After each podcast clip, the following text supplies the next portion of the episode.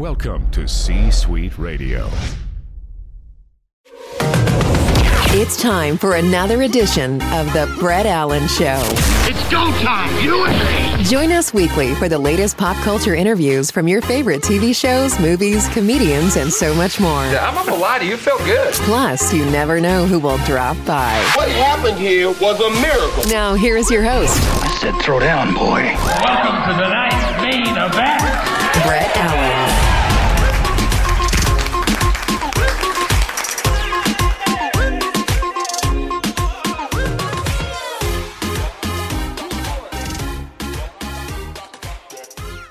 Well, I am excited about our guest today. This is a conversation that's been in the works for a while. She's very busy.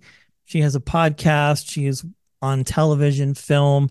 Very cool. June Diane Raphael, thank you for your time. It's such a pleasure to meet you. An p- absolute pleasure to be here, Brett. Thanks for having me. Well, my nine-year-old son would be very jealous that we're talking because eight-Bit Christmas is on, oh my goodness, like play constantly all year round in our house. Wow. So he watches Christmas movies outside of the season.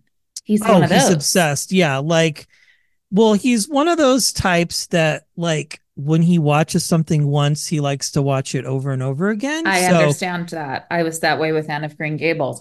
Well, I appreciate that. And eight-Bit Christmas, the eight-Bit Christmas love, because um, it's a great movie. It's just, simply, it is. A, you it's and just Steve, simply a great movie. And he is a Nintendo fanatic. So oh, cool. Yes. So there's that aspect of it that he's very obsessed with because he's a gamer at nine yeah, years old, neat. amongst other things. But the whole Nintendo uh, thing is like the other thing that he's obsessed with, too. So I think that's probably part of it. Uh, I relate I to that, that because I'm an eighties kid. And that's the type of gaming system I grew up with. Yep. Um, but I digress. So let's talk about this because you have this podcast with Paul, uh, which is so fun. How did that get made? Now, I saw, I think it was in January. Are you guys taking this out on the road now? Have you taken it out on the road? What's yes, the deal with that? Yes, we've done many live shows. Our L A home is Largo. So we've done a lot of live shows at Largo. I'm actually preparing to do one tonight. Uh, we'll be there for the next three nights. And then uh, we go to, we're going to San Francisco in two weeks. So we've done a lot of traveling with the show. We did a big tour over the summer and then we're going to the U K. So that's our really our first time we're doing like an international type tour. Um, but the live shows and the experiences are just very, very special. The people who you know, our, our fans, our listeners are are just amazing and really come to play and are, you know, showing up with like notebooks full of notes and movies and in costume. And it's, it's a really fun experience. So yeah, we've had a great time going out live, especially during the strike. It was a great Oh yeah, you know, that we, was my we next did sort question. Of a mini, yeah, we did a mini tour in the fall because we could, and we were like, let's go to the East Coast and do some shows, and it was really, really fun. So we just love it, you know, the experience and getting to meet the people who listen. Um, yeah. So, well, I want to ask you about that because Paul, we. We're slated to speak to him for his Night Court appearance. He did a okay. guest spot. Things kind of went wonky with that and schedules, I think, for a lot of different things. But you both are very talented, creative people. You have the podcast and you have a co-host as well. I just have to ask, like, how do you even decide which film, television show that you guys are going to tackle? Because you really do a deep dive on this and it just... It's a very fun improv-y type conversation. And so I just, I want to ask as a fellow podcaster, like, how sure. do you even decide? How do you go about so it? I, have it's no, I really don't have anything to do with the decision-making. Um, we have an amazing producer, Alvera Haley, who does a lot of the curating of the movies. And she and Paul really do that end of it. And Jason and I kind of show up. Uh, we're very lucky in that way. And Jason Mansukis and I, so we, yeah, um, we kind of just trust that the conversation will be there. There's not, I mean, we all have our thoughts written down, and the only thing we really try to do is not talk about it beforehand so that we can kind of exist in the moment. But yeah, there's such a shared vocabulary and language between us, and we're all, obviously I'm married to Paul, but Jason's such a dear friend of ours. The relationship goes back so many years. We've all performed together over the years. So it's, it's just very, very comfortable. And um, yeah, I think there's just a lot of trust in each other that the conversation and the comedy will come out and we don't have to push it. And um, we're comfortable with each other on stage. And yeah, so to answer your question, there's not a whole lot I do uh, except do the thing I love to do the most, which is talk. That's all I love that's it. required I think that's, of me. Yeah, I know. That's why I I sit do and this. talk. Yeah, yeah, to sit because, and talk. Be paid to sit and talk. Or come on. I know. Is that's there a thing. better job? I don't think so. I no. mean, I think your career, other actors, storytellers that I talk to, I just think that's one of the fascinating things about it. But actors and stand-ups or improvers that do this, because I feel like the conversation is just so natural and yes. you're not trying to be funny, although you guys are funny. Like when I watch him with Ron, it's just like, oh my God, you know, like you just kind of get sucked into the conversation, but you're being truthful and authentic, which I think is what, at least from what I can tell, makes people want to come out and do what they do, dress up, bring notebooks. I think that's right. I think also, you know, what we're talking about is usually bad movies. So right. there's a, there's sort of a universal experience of going to see something and like talking about it with your friends afterward. And that's the sort of communal experience around art, movies, whatever, that theater that makes it so special. The it's shared. And so I think that's what really the show exploits, is like everybody knows what that is and they feel that they're with us in that conversation, and they are. So it's, um, it's been a beautiful, yeah, it's been a beautiful almost thirteen years of doing that podcast, which is crazy. Yeah, that is crazy. And crazy. To have something like that and have it last that long, wild. It, sometimes I think during COVID, a lot of podcasts started up and were like the thing to do. And then they sort of died off when everybody was able to go back to work. Right. Um, but you guys have stood the test of time. One of my yes. favorite episodes, it's kind of a deep cut. I You guys were talking about the Jack Frost movie with Michael Keaton. And oh, Snow Dad is better than No Dad? Yes, that is. I I grew up, well... Yeah, I just, it's a funny movie. I remember that Snow Dad is better than No Dad. And this, this whole idea of how this movie got pitched and what the meeting was like. Yes. Uh, and of course, you've got Batman. I'm vaguely remembering that, yes. Um, which my, even talking about my kid again, you know, he found that movie to be really weird. He's like, so if you died, would you come back as a snowman?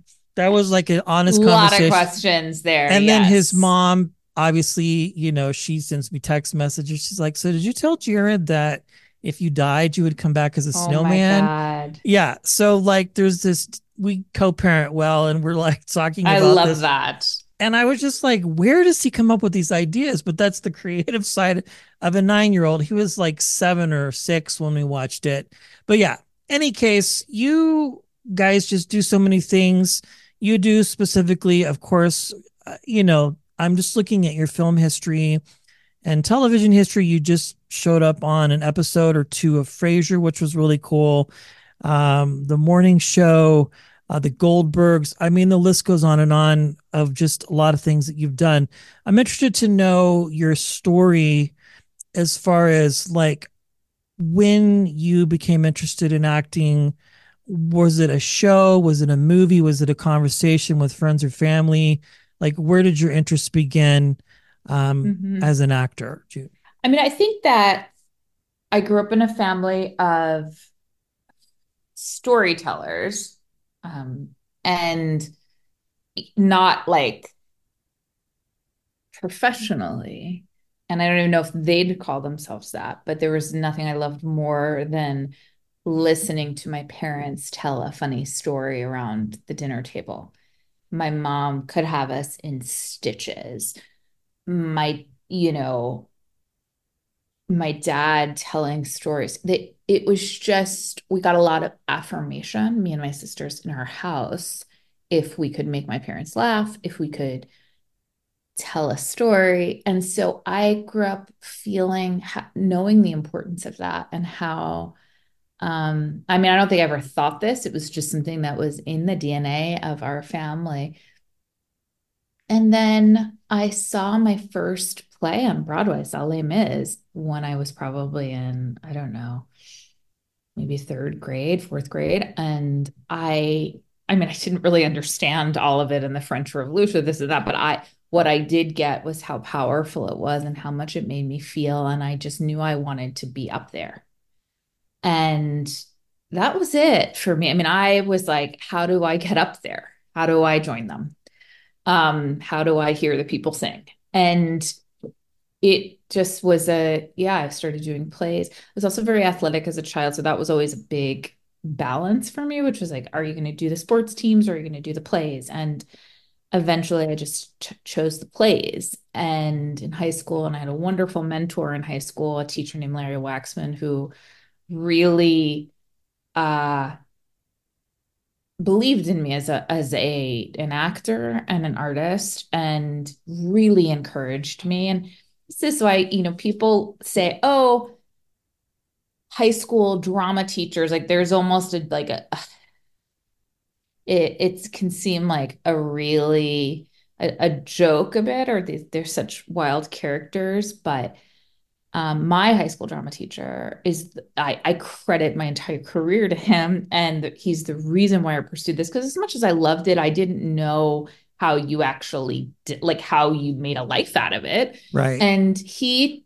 I remember him looking me in the eye after class one day. We had a performance arts class, and And he looked me in the eye and he said, if you want to do this, you can do this.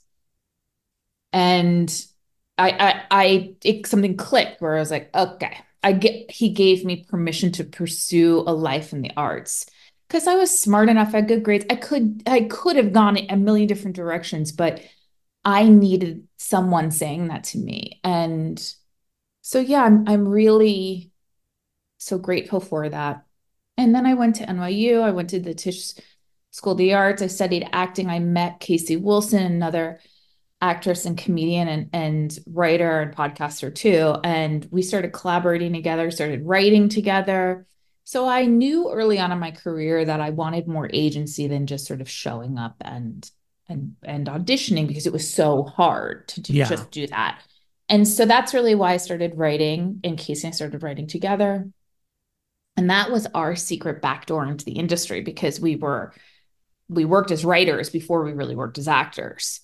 And so again, I'm really grateful for having a friend who was as ambitious, if not more ambitious than I was, and who really was like, who cares that we don't, didn't go to school for writing?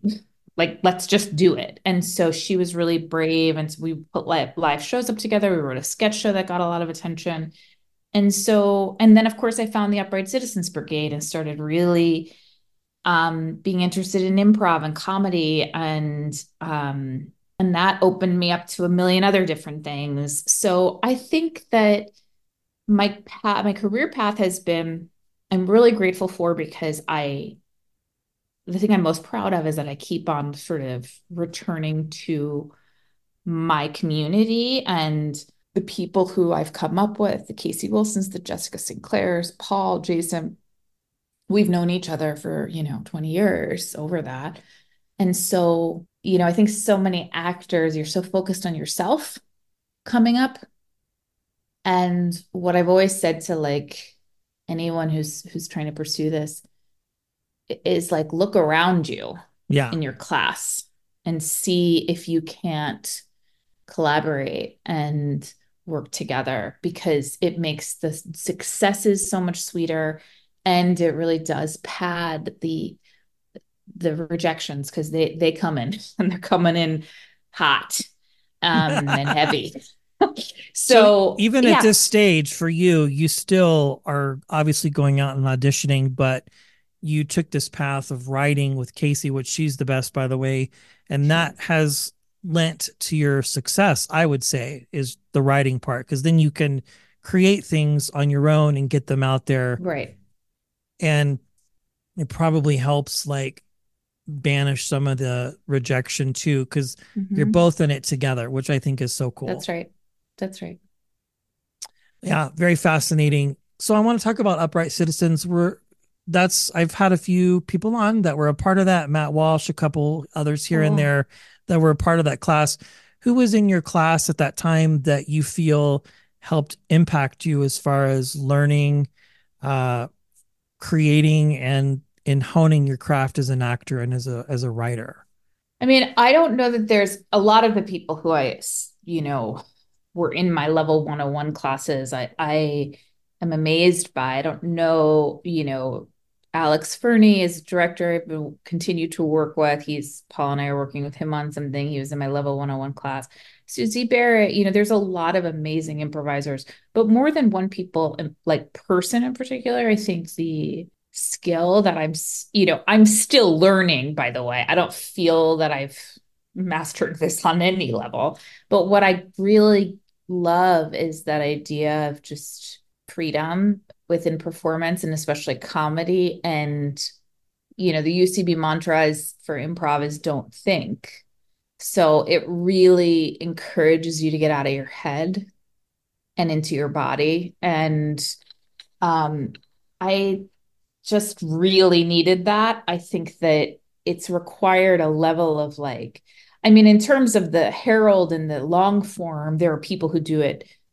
I, I never was able to like really succeed at that. But what I did succeed at and what I know has helped my career enormously was really um, being comfortable as a performer with not knowing what comes next and being open to like any possibility and trusting myself. And again, not trying to be funny, not trying to like think through something, but really listening so hard that you can respond, that you can be in the scene in the moment and find the truth of it. So that's what I think, what, why I think U C B's training is above and beyond better than anyone else's, because it's, it's, it's comedy, but it's not, it's really about finding like the truth of the moment. Mm. And that's why I love it. That's why I think so many great writers also come out of U C B and really good, wonderful actors. Yeah. I mean, just if you look at somebody's story, like just researching, I mean, I know quite a bit about you. It's just as far as what you've done and reading things. But I think U C B, having talked to others about that, it really has helped them as an actor, even yeah. comics who start out there, but then totally. Go into stand-up. They feel that the improv background really helps them, uh, especially in moments maybe where jokes aren't landing and they have to do totally. I think on your feet, yeah. Which and I also think, like for a long time, I think at the beginning of my career, auditioning for sitcoms, it's like, you know, your character might not have much on the page, and anyone who can infuse it with more life and comedy and jokes, and you know, it it, it is people are excited about. So I just think it's a skill that really. You know, and I also, theater is so alive. And then sometimes you get on film and T V sets and it's like, you're doing the same thing over and over again. You have to hit this mark. It's so technical. It's so kind of precise. And it feels, it can, for me, it can feel really stifling. And I find that improv is a way to sort of like fuck up the energy of the space a bit and keep it alive and make sure that it doesn't like die. The scene doesn't die and feel stale. So it's just such a great tool. Um, I love it. Yeah, I love that analogy. I think that's a good way to really put it, because it's like, I don't know. I mean, I have limited knowledge of what you do as far as just watching people work and talking to them and, and researching and watching films and projects and things and creating those characters. like we were talking about eight bit, which you play this mom, which is just like, it's, it reminds me of my mother almost in some ways, I, growing up that way and not having a lot of money, but having these desires, and yeah. a dad who's always sort of tooling around and, and doing things, and yep. extremely relatable in a lot of ways. Well, Grace and Frankie is a big one for you. That was a great show and just so much fun. But when you get cast into a character like that, you've made it through the audition process. Like, how do you find yourself, as some of the things that we've discussed, keeping the character fresh and keeping the character relatable? Obviously the writing plays a huge part, but as far as you and being an actor, like what, it, what keeps you going and motivated to, to keep things fresh? You know, gosh, well, like, it's interesting you said about eight bit, because I was doing a full impression of my own mother. Um, so I played, I was like that. I knew this character so well. When I read the script, I'm like, this is my mom. I grew up with this mom. I knew her. My mom was a school teacher. You know, my dad was a construction worker. It was literally like I was staring at my childhood. So sometimes it's so easy, and it's more about just not getting in my own way and kind of like letting that be, um, and trusting that I, she's there. I don't have to do much. Other times it's a lot harder. And, you know, with Grace and Frankie, Brianna is such a um, powerful character. And I had always had a lot of people saying to me like, oh my God, you're so much nicer than I, than she is. And being like really, really stunned. And I'm like, well, I'm acting first of all, but I have, I guess to answer your question, it's such a good question. I think I have, but I have her in me somewhere, you know? Yeah, so I, okay. I approach it like we're all capable of doing the worst things. We're all capable of doing the best things. We're all capable of being heroes and monsters. And so I, I know that that's available inside me. We've all thought the worst thoughts you can think, you know, so I just try to find that within myself first, and that part of me who can be like Brianna in certain situations and in certain moments. And that's sort of what I was always trying to channel. But, um, yeah. So it's not like something outside me necessarily. It's more like I, I truly believe that. And that's why I think acting is such a beautiful art form, mm. because it's, it's really affirms humanity in that way. It's like, oh yeah, no, we're all kind of, or at least I believe we all have uh, contain multitudes. Um, and, and that's good news and bad news. Again, so many different things. Being married to a creative, I'm interested to know, is it a matter of constantly running bits past each other and doing all these different hey, things? Hey, so sorry I'm going to I'm going to answer this last question, Eli, and then I'll jump off. I know I have okay. to get on that other call. Thank you so yep, much. Perfect. Yep, of course. I didn't forget. Thank you. Perfect. Thank you. Sorry, do you want to ask the question again? Yeah, so let's I'll, roll yeah. it back. So one last you question here. This has been a really fun conversation. I just want to know, like, you're a creative, your husband is a creative. How does that work on a day-to-day basis? Are you helping each other with auditions? Are Me you too. running, writing past each other? I would imagine it's a very creative space. It is. And we're very invested in each other's work. I mean, Paul has a book that's about to come out on May twenty-first. You can pre-order it. It's called uh, um, Joyful Recollections of Trauma. And so I was like, you know, I last week reading the final manuscript before it went to publisher. So we're, we are very involved and love to work together. It's, but I'm sure anybody who's in this kind of partnership knows it's intense, because someone's kind of always up and someone's kind of down. And so you're kind of constantly trying to take care of each other, take care of yourself. Um, but the wonderful thing about it is I am, and the difficult thing, but I am just as happy, if not more, for him than myself. And so, and that's the beautiful thing about parenting too, is it, it sort of takes the pressure off of, I'm more free to fail and take creative risks because I have, you know, an incredible partner and children. And um, I hope he feels the same way, that he is more free to do that too. So um, I really love it. And I, it's not without its challenges. Again, it's can be a bit of a roller coaster, but I don't know how I would ever be with someone who didn't understand what it is yeah. to put your entire, you know, self into something like that. Yeah, it's a very all-inclusive giving exactly. career, like from the external to the emotional yeah, to the financial. Exactly. Like, say it, brother. Preach it. Yeah, yes. Like I always say, if I didn't do this, we would not necessarily be having this conversation, yes. even as an extra or a stand-in or even as a supporting character. We might say, say hi, it's nice to meet you, do our thing. But like past this, I would have no idea. So I get it. And thank well, goodness the strike is over. We can talk about things. This sure. has been so much fun. Congratulations. Break a leg tonight on the show. Thank if you're you ever so in much. The Denver area with your podcast, I would love to come check it out. June, awesome. Thank you so much. It's been a pleasure. Thank you so much, Brett.